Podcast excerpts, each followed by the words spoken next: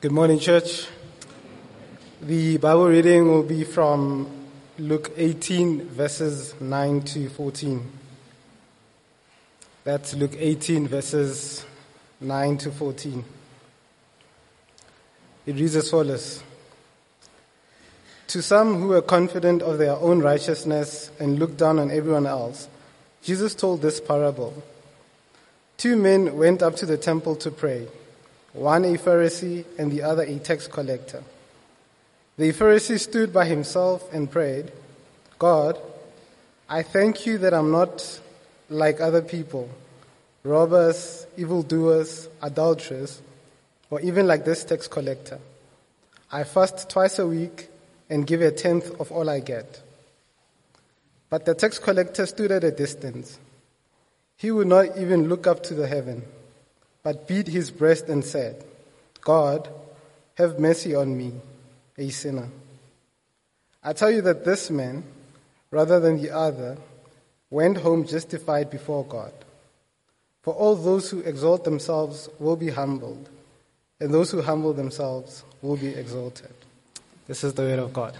Well, good morning again, church. Um, for those who are joining us uh, for the first time, um, again, my name is Black, and you've joined us uh, on our first week of a series that uh, is titled Anthem of or Anthems of the Age, uh, where we take a popular song in our culture, a song that most of us uh, know, uh, a song that might have impacted our lives, um, and we really try and explore what the message of that song is. Uh, this is content that we engage with on a daily basis, um, but we want to hear what Jesus has to say to us about the message of these particular songs that we're going to be looking at uh, and hopefully, if you're sitting here today, you've been invited um, and you don't know who Jesus is, you don't know anything about this church thing, um, I'm praying and hoping that today's song will be uh, an easy gateway for you, and especially as we open up God's Word, uh, for you to meet the Jesus of the Bible.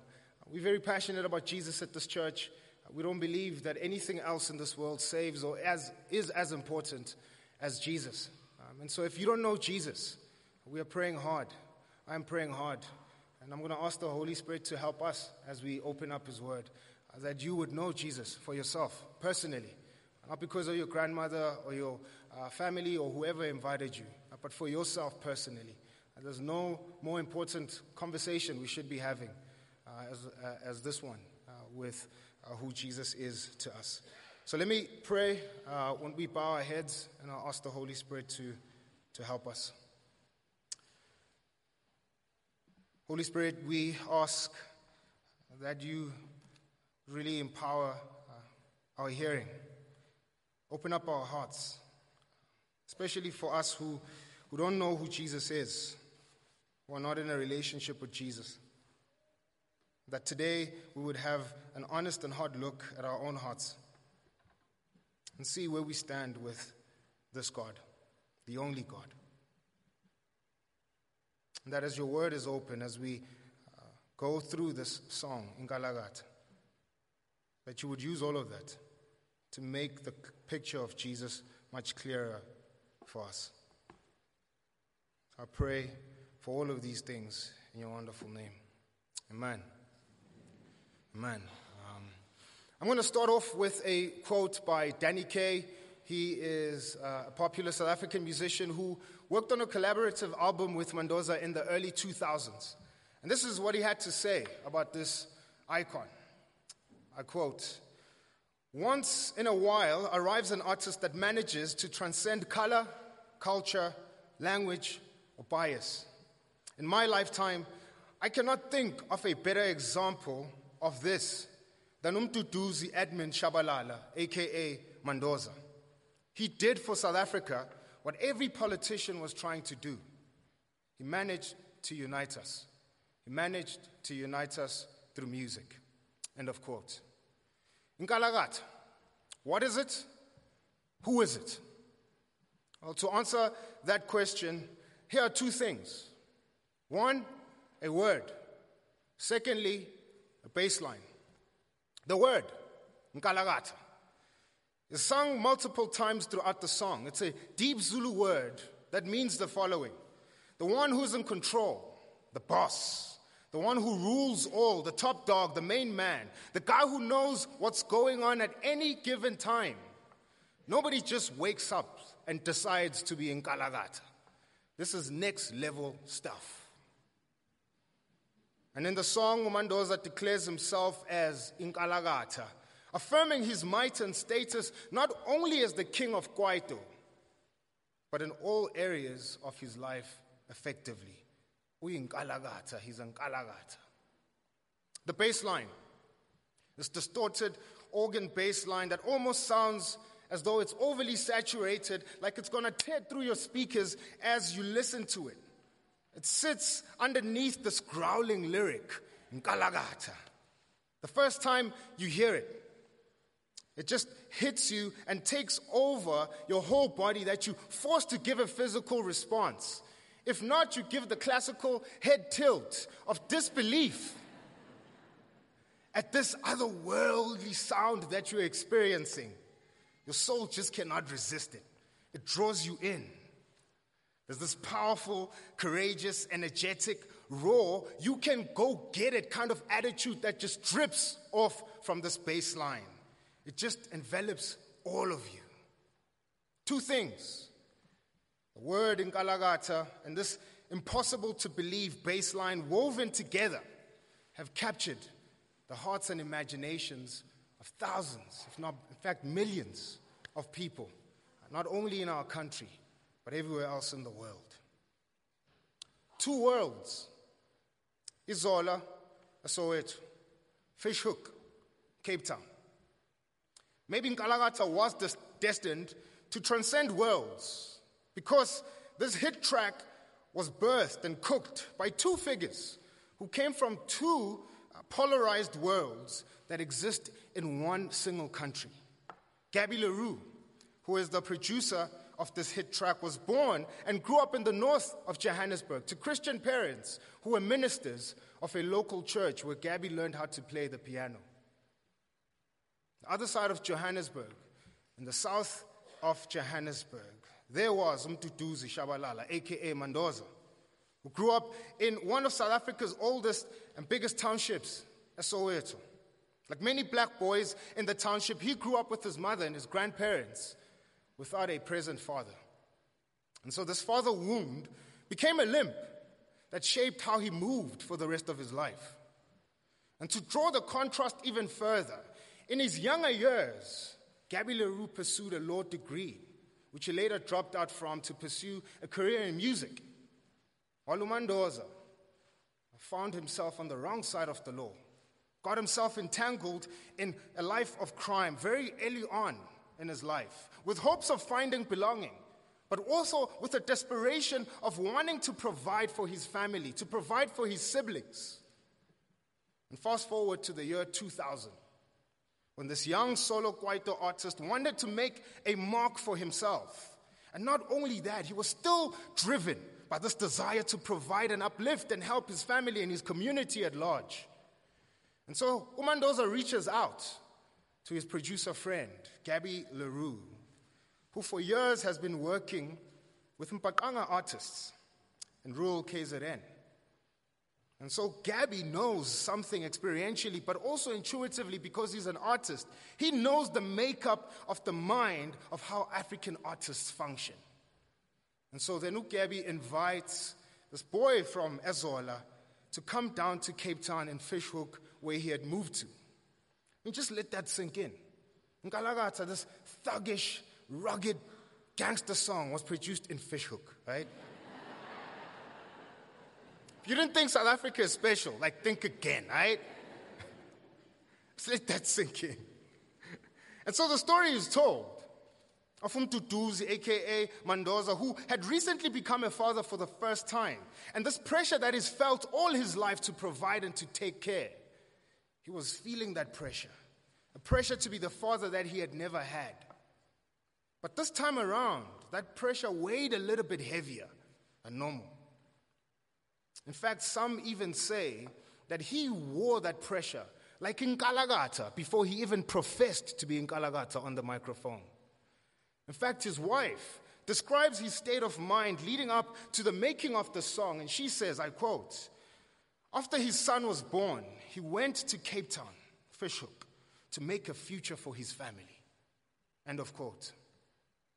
And so, church, I stand here this morning as a black boy myself who grew up in a township, not having a present father for the past 20 years, having to see my mother and my siblings in hard circumstances, and now, as a husband, as a father myself, I know that pressure. I feel that pressure. I wear that proverbial jacket, as it were. And all of us in this room wear that kind of jacket as well. Of course, in varying degrees. But again, if you knew, you've been invited, somebody brought you to church, you have no relationship with Jesus, you know nothing about church, and you've been avoiding this conversation for a long time. I wonder what jacket you came in with this morning. I wonder what jacket you're wearing. Are you wearing a jacket of provision as well, where you feel the same pressure that Umandoza was feeling, where everything rests on your shoulders? You have to provide for yourself, your family, and your community. You have to rely on your skills, your abilities, your capabilities, and everything else so that you can make a life, not only for yourself, but there's many people that you are carrying. Is that the jacket that you walked in with this morning? Or maybe not that, but you walked in wearing a jacket of deep insecurities. You feel worthless. You feel unimportant. You feel undervalued. You have to be a people pleaser. You have to tell lies so that you are accepted. Is that the jacket you came in wearing? Maybe you are wearing a, a jacket of guilt. You've done some wild things in your life. Hence, you've been avoiding church. Hence, you've been avoiding whoever invited you to come to church this morning. There's things that you're embarrassed about that you won't even tell your friends. You can't even tell your spouse. If you're sitting by the gallery, you're a teenager. Can't even tell your friends or your parents about some of the things that you've done. And even now, you're probably just trembling, thinking, I'm in church and God probably knows the wild things I've done. Is that the kind of jacket that you are wearing this morning? So, all of us come in with some form of jacket, church. Don't turn to your neighbor and look at them. What jacket are you wearing this morning? Don't think, hey, I probably need to tell somebody about this amazing message of, of jackets. What jacket are you wearing?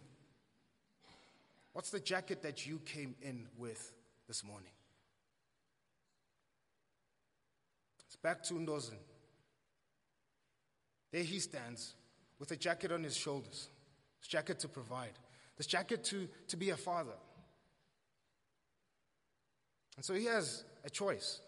Does he go back to his life of crime? Does he keep on moving at the same pace that he's been moving with his Kwaito group, Ichiskop? Or does he level up? Does he boss up? Does he become Inkalakatha? Listen to what Danny K, his friend, says about him that adds color to this moment in his life. And I quote, he says, The Mandoza I knew was not the rough voiced Skelegeke in his records.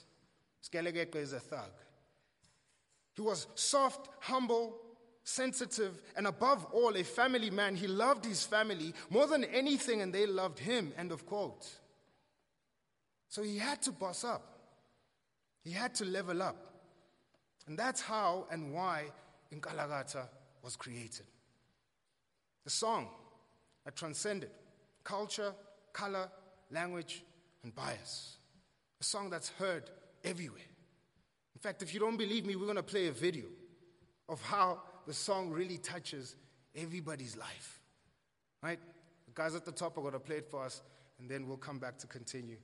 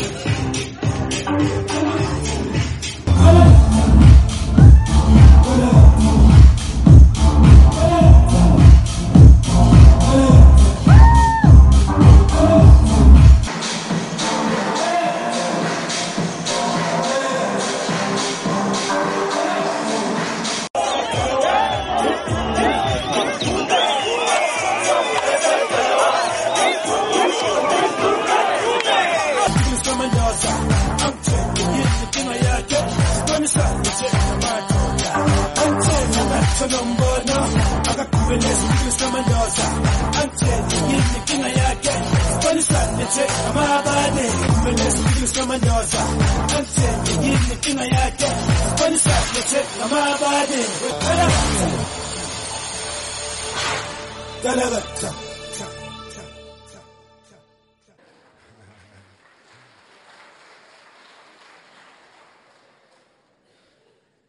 I'm saying is, after that, Royden and Eddie have no excuse. Uh,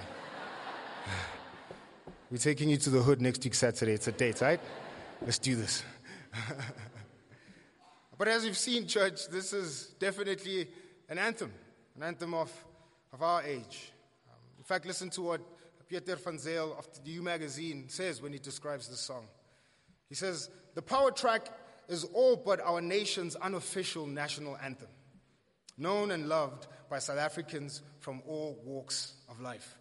In the year 2000, when this song was released, um, it got over eight awards in that single year. It sold over 350,000 copies in the first year.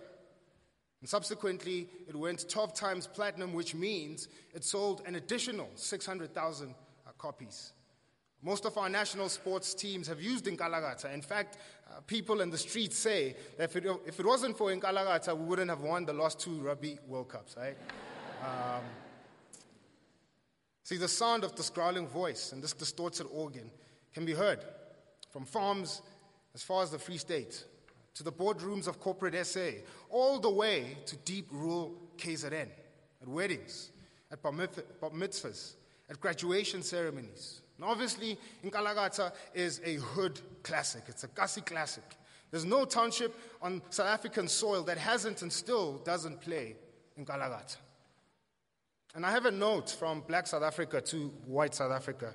Um, black people just want to say, white people, we've created other songs uh, since Nkalakatha. So uh, at the next corporate event, I'm not smiling when you say, Stiso, there's in Kologata, right? We're done. This is it. We're bearing it today, right? There's many other songs we've made, right? Thank you. But what is the, the lyrical content of Nkalakatha? Nkalakatha is a classic Kwaito song, quintessential Kwaito song. There's two kinds of Kwaito songs. Um, number one, it's a Kwaito song that focuses on a word or a phrase. That phrase or word is repeated over and over and over again. And any other accompanying lyrics are really to fill up the empty space of the song. Okay? They mean nothing. As a listener, don't try and decipher them or understand. You're going to hurt your brain. That's kwaito. Just repeat the one thing and dance. Right? That's it. Another kind of kwaito song is what we find here in Nkalakatha. Again, one word, one phrase that's repeated over and over again. But all the other accompanying lyrics uh, rather fill the message of that one phrase or that one uh, word. So they give more meaning to that. In fact, you see it in the uh, handouts with the lyrics. Um, if you just go through the lyrics of the first verse or the second verse, it's all repeated over and over and over again. Simply and essentially, what Umandoza is saying, I'll, I'll just uh, summarize it for us. Whoever has an opinion about me must jump into the ring with me. Tell me what your problem is, and we'll settle it. Whoever has an opinion about me, jump into the ring with me. Tell me what your problem is, and we'll solve it. But obviously, it's not said as politely as I'm saying it, right? It has a, threatening tone, and the texture of Mandoza's voice basically says, Who dares step into the ring with Nkalakatha? Nobody. No one. But we can shift our focus away from Umandoza and think about ourselves in the room. Again, you knew you invited, know nothing about this Jesus guy. What's appealing about this song? The thing that's appealing about this song is that there's a Nkalakatha that lives in all of us. Even if you don't know until today what the lyric Nkalakatha meant, but again, you are drawn by this courageous, raw, powerful energy of this baseline that will inevitably awaken the Nkalakatha in you. There's a Nkalakatha that lives in all of us. Regardless of how that Nkalakatha came to be. That Nkalakatha might have come to be because of the pressures of life. That Nkalakatha might have come to be because of your upbringing and you grew up in lack. Or that Nkalakatha is purely there because you are self involved, you are self obsessed. Regardless of how your Nkalakatha exists, all of us sitting in this room have Nkalakatha inside of us. You might be sitting here and you say, Well, you don't know my life. Don't presume that there's a Nkalakatha who lives in me. You're right, I don't know your life. But one thing I know is the human condition. I know what life looks like for people who live that life outside of God. You set yourself up as Nkalakatha. You have to set yourself up as Nkalakatha because you don't trust the one and only boss, king, ruler who knows everything and is in charge of everything.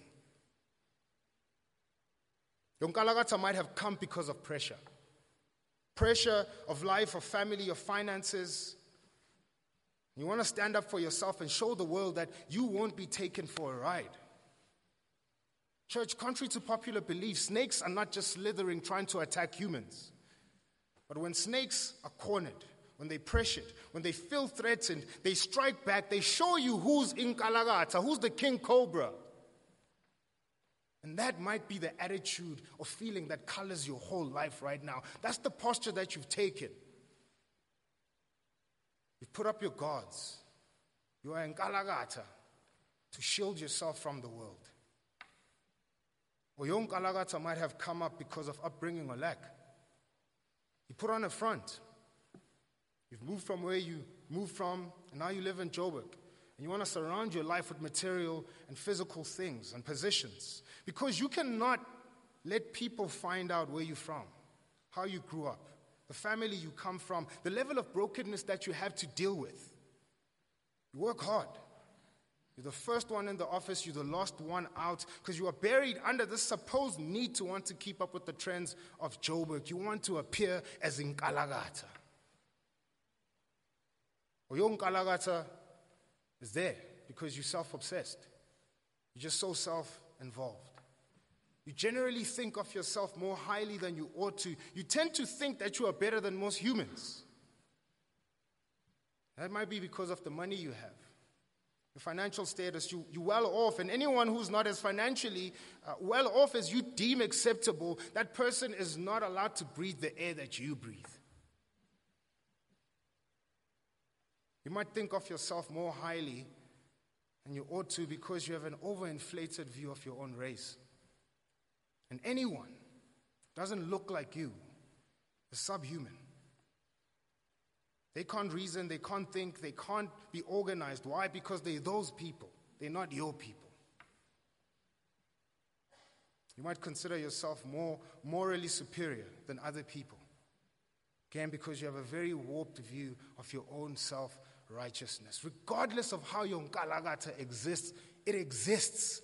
And here's one thing I'll tell you before we get to the Bible to hear what Jesus has to say about Nkalakatha. Every single Nkalakatha will fall one day. All Nkalakathas come to the end of themselves. All Nkalakathas fall at the end of the day. Being in Nkalakatha for whatever reason you've put up is not sustainable. Trust me again, you're not as invincible as you think you are. You're not as in control as you think you are. You're not as in charge as you think you are. Umandoza himself found that hard, uh, found that out in a very hard way. And worse off, the family that he was working for had to take the hardest blows when he became Nkalakatha. Listen to what his wife says, Umpo Tshabalala. And I quote, the biggest change came when Nkalakatha was released. It brought a lot of good things in our lives. It took a bit of Umduduzi from us. We never got to see him a lot. The girls throwing themselves at him, it got too much for him. He was troubled by keeping up with the demands of being a Nkalakatha. The success of Nkalakatha took him away from his family. The country and the world had Umandoza, and we lost umduduzi. End of quote. Every Nkalakatha falls. The end of the day, all Nkalakathas fall. And so the question is not will they, Now the question is, when will your Nkalakatha fall? There's no other better day than today to surrender your Nkalakatha. If you don't know Jesus, that today you would take off your proverbial jacket, whatever Nkalakatha you put on, put that at the feet of Jesus and surrender your life and give yourself to the one and only true ultimate boss, king, ruler, the true Nkalakatha. What does that Nkalakatha have to say about other Nkalakathas? That piece of paper that was on your seats. If we could just flip, flip that and hear what Jesus' thoughts are when it comes to Nkalakatha. Again, if you're new to this church thing, what you have before you is an extract from uh, the Gospel of Luke or the book of Luke. Luke. And it's a book that's found in the New Testament section of the Bible. Luke was a historian, physician, who took time to interview eyewitnesses and people who saw Jesus firsthand, and he researched other written materials so that he can compile this orderly account of the life and ministry of Jesus. And so, what you have before you in Luke 18 9 till 14 is a real moment recorded for us where Jesus is teaching. Teaching what God thinks of Nkalakatha. And the Bible constantly affirms Jesus as God. And so when we get Jesus' thoughts, we're getting God's thoughts. What does God think about Nkalakatha? Verse 14, B. We'll go straight to the conclusion and then we'll work our way back up. What does Jesus think of Nkalakatha? Verse 14b reads as follows For all those who exalt themselves will be humbled, and those who humble themselves will be exalted. And so, what Jesus is saying to every single Nkalakatha in this room if you consider yourself in Nkalakatha, you have confidence in yourself. You have confidence in your abilities, your connections. You have confidence in your, your race. You have confidence in your wealth. You trust yourself. You set yourself up as the king, as the ruler, as the boss, as the one who's in charge of your life and ultimately everyone else's life that you look down upon. That's the attitude of your life to trample over everybody. And ultimately, that kind of attitude leads you to one place where you totally disregard God altogether. Why? Because you've set yourself up as Nkalakatha. Verse, verse 14b says this God is going to humble you. Sounds hard. I'm not threatening you at all. Again, if you knew, I don't know you. The most loving thing I can do for you standing up here is tell you this truth. If you don't give yourself up to God, he will humble you. Mandoza himself says, if you want to test Nkalakatha, get in the ring with Nkalakatha. And so God is saying to you in verses 14, are you going to get in the ring with him? I would advise you not to. I would advise you to surrender now. Give your life to him now. On the other hand, Jesus speaks of those who humble themselves and then he will exalt. What does that mean?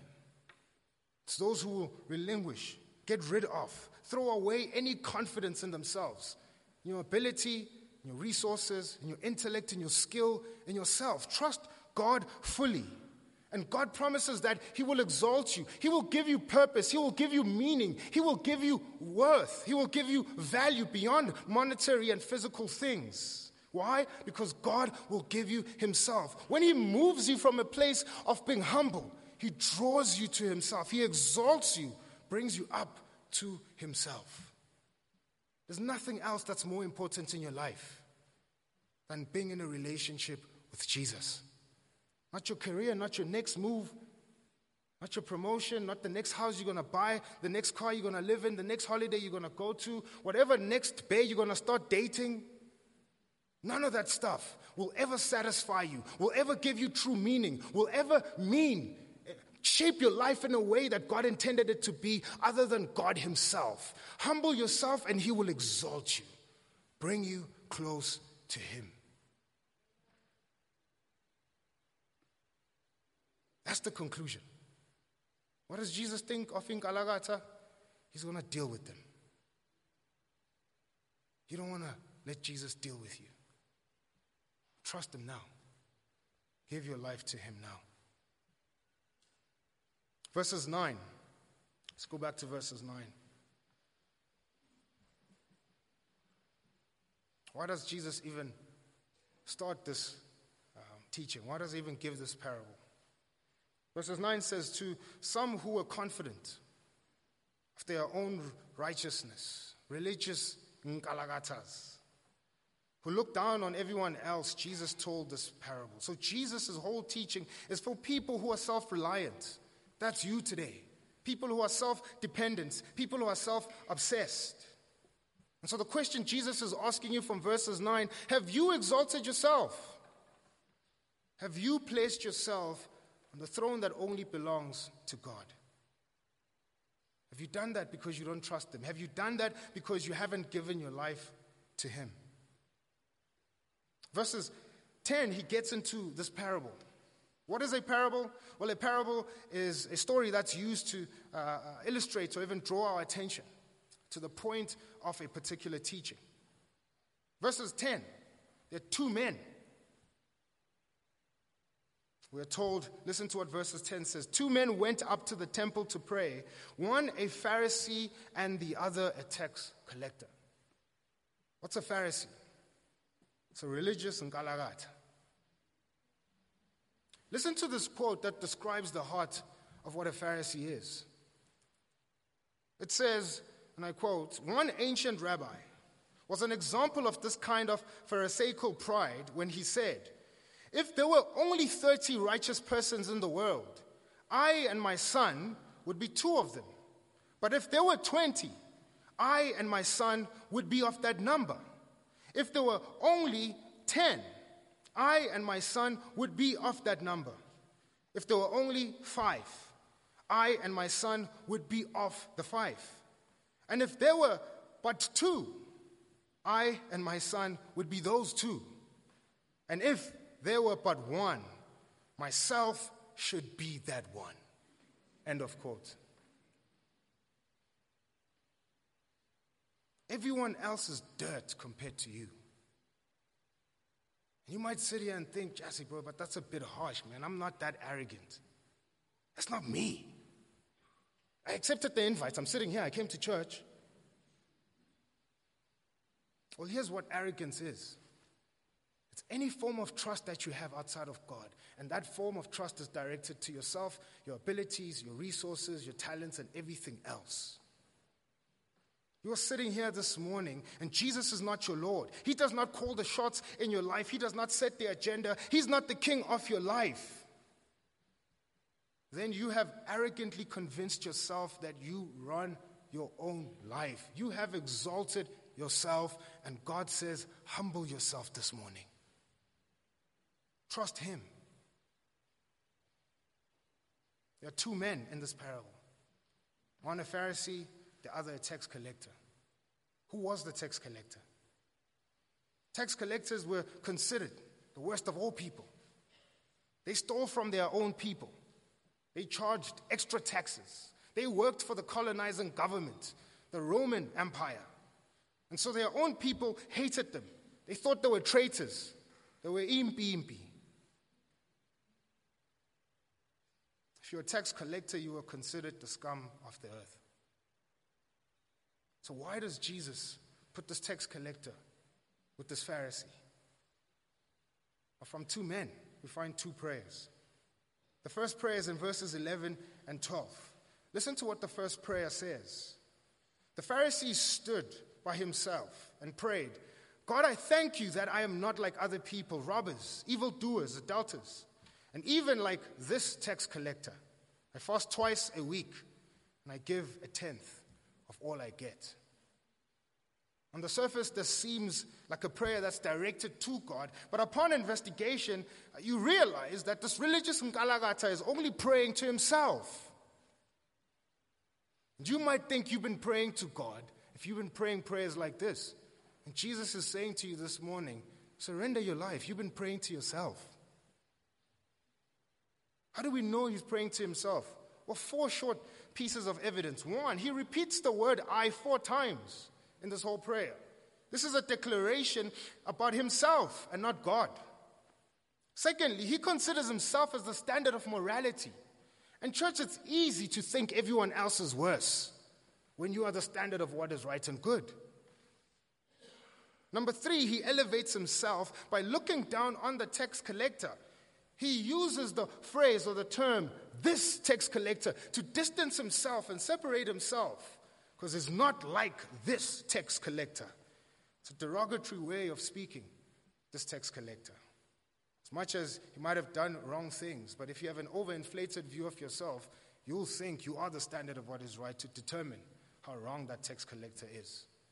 Number four, he says that he fasted twice a week. You might think to yourself, well, what's wrong with that? Well, history tells us that those two days in a week were Monday and a Thursday. And Monday and a Thursday, the city of Jerusalem is full of people.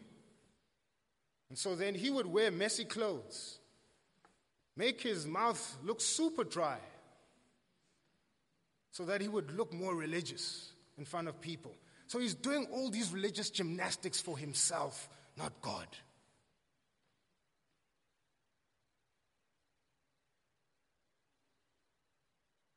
Are you like this this morning? Is this you? I would urge you not to rely on yourself, to turn away from your own morality, turn away from your own self confidence. Turn away from doing life in your own terms, work on your own terms, relationships on your own terms. Turn to God today. Trust Him. Give your life to God. Be like the second prayer. The second man, the tax collector in verses 13. Listen to what it says. But the tax collector stood at a distance. He would not even look up to heaven, but beat his chest and said, God have mercy on me, a sinner. Two prayers. The first prayer is flowing and dripping with eloquence and spiritual performance, but it's full of lies to self and to God. And here comes the second prayer that's done in fear, in trembling, knowing that you're actually approaching the Nkalakatha with awkwardness, but it's full of honesty to God and self. In fact, the second prayer has fewer words, but it has more meaning. The tax collector rightly sees himself for who he is. Look at his prayer. How does he end it? The last word, he calls himself a sinner. He knows he's considered the scum of the earth. He knows his crimes. He knows he's guilty. He's not trying to hide it. He brings himself before God. He surrenders himself to the judge. He does not puff himself up. He does not use the money he stole to shield himself. He could be a financial Nkalakatha in this moment, but he chooses not to. He knows that opulence means nothing to a God who has everything. See, the Pharisee relied on his own power, his own deeds before God, but the tax collector relied on the mercy and the compassion of God. He recognized that he's a sinner who needs God. Please do not trust yourself. Recognize that you're a sinner who needs God this morning and turn your life and give yourself to Him. Don't trust in your power. Listen to what the tax collector does. He beats his chest. This is a sign to say that the heart that lives inside his chest is evil. And he knows that that heart deserves all the punishment that it deserves. And it's going to get. And so he goes before God and he accepts whatever he's going to get from God because he knows that God is good and God is just. Beat your chest today. Tell God you don't want to no longer be ruled by the heart that's in your chest and you want to give it to Him. Be like the tax collector. You a sinner. I'm a sinner. We're all sinners. Come clean today. And if you don't want to listen to me, at least listen to our day's greatest philosopher, Frozen. Let it go. Let it go. Let this be the day where you let it go. Take off the jacket you came with. Let your Nkalakatha go. Trust in God. In conclusion, Started off with two things a word and a baseline. Two worlds, Azola and Fish Hoek. We saw two men, Pharisee, a tax collector. We saw two prayers one that's full of religious gymnastics, and one that was honest, humble, and contrite before God. At the end, there's only one man who left justified. Verses 14a I tell you that this man, rather than the other, went home justified before God. My heart is that you would walk out of this building justified. What does justification mean? Well, it means that you change your condition, your standing. You move from a state of sin into a state of righteousness. That today you would walk out of here justified, that you would move away from the kingdom of darkness into the kingdom of light. That today you would walk out of here justified. You would stop trusting in yourself, your own standard, and how you see the world, but you would turn to the one and only true Nkalakatha and trust his standard, his measure of what life is.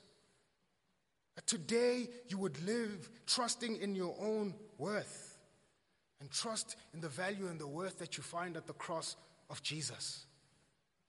That today you would no longer identify with everything else that's around you your family, your work, your creativity, how you look, where you live. But you'll be identified as a Christian, a follower of Jesus, one who gives him or herself to the one and only true Nkalakatha. Pray that you would walk out of here justified. Be like the tax collector. Pray for mercy. The Bible makes it very clear that the mercy of God is Jesus Himself. When you offer yourself to the judge. You deserve the punishment. If God is going to be just, what do you think He does with the punishment?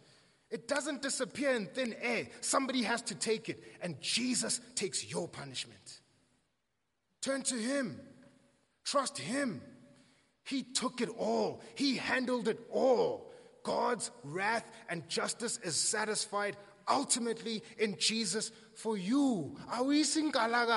Let it go. Trust Jesus.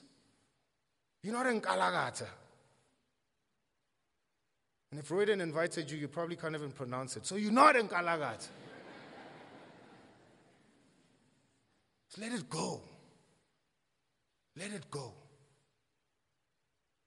Be like this tax collector this morning. I'm going to pray.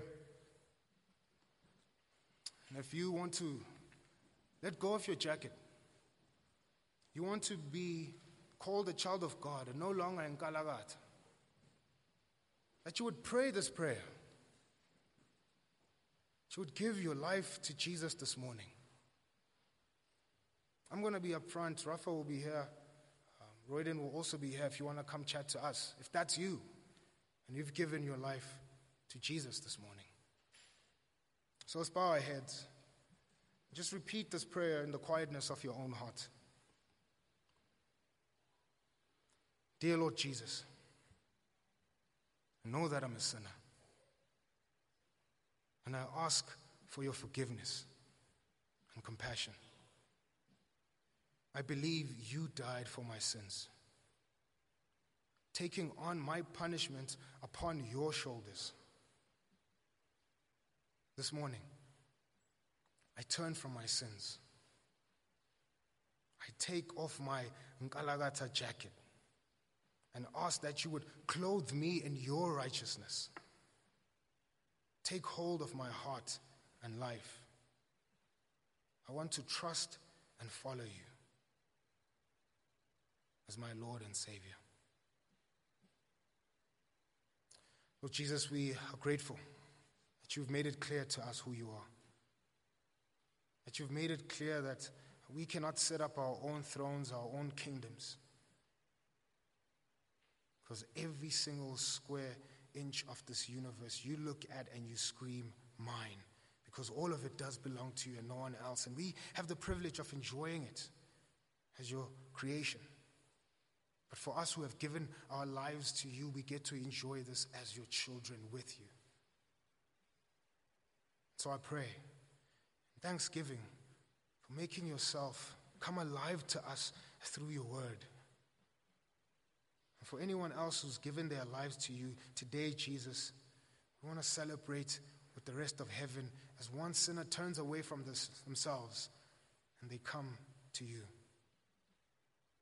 Thank you for this series. Thank you that we can engage with the world around us.